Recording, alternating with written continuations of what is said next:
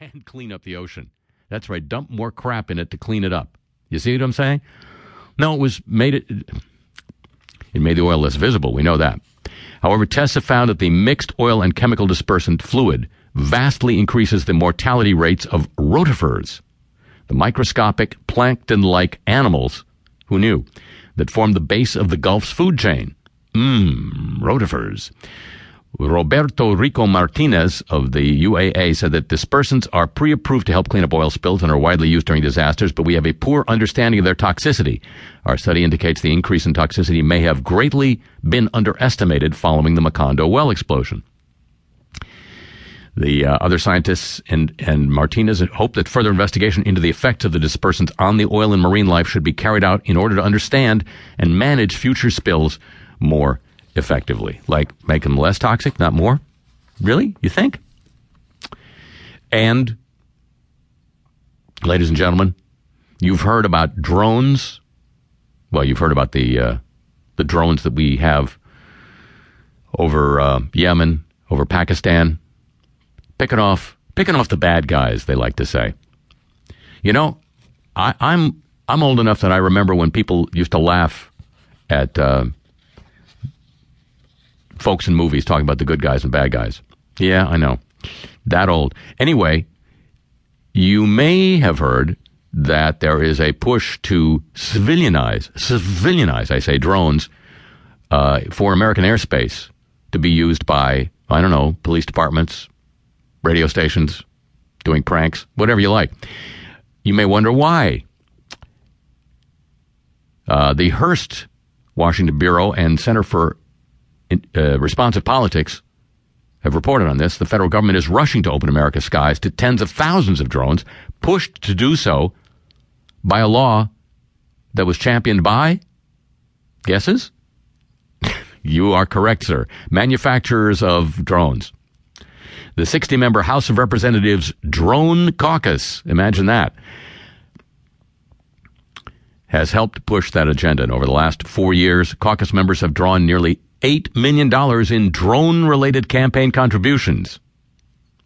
Those are unmanned dollars flying into their wallets. The FAA has been flooded with applications from police departments, universities, and private corporations, all seeking to use drones that range from devices the size of a hummingbird to full sized aircraft, by, like those used in Pakistan. So, yes, once again, the answer to any question about why something happens in the United States of America is money, darling. Hello, welcome to the show. Half of what I say is meaningless.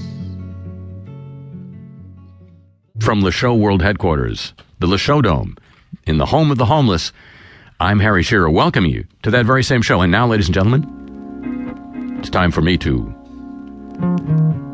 read the trades for you.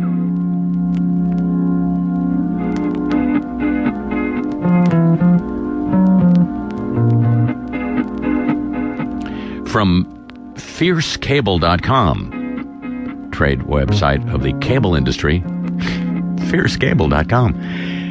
Verizon patents targeted advertising method that determines if viewers are laughing, cuddling, sleeping, or singing. I'll read it to you. Or for you. Yes, it's for you.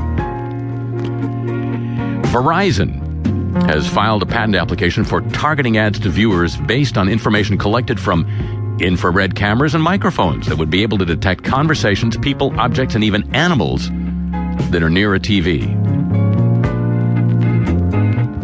Doris, are you watching? Wouldn't you like some kibble right about now?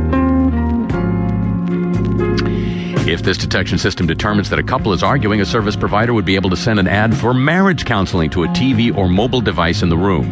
If the couple utters words that indicate they're cuddling, they would receive ads for, quote, a romantic getaway vacation, a commercial for a contraceptive, a commercial for flowers, or commercials for romantic movies, Verizon states in the patent application.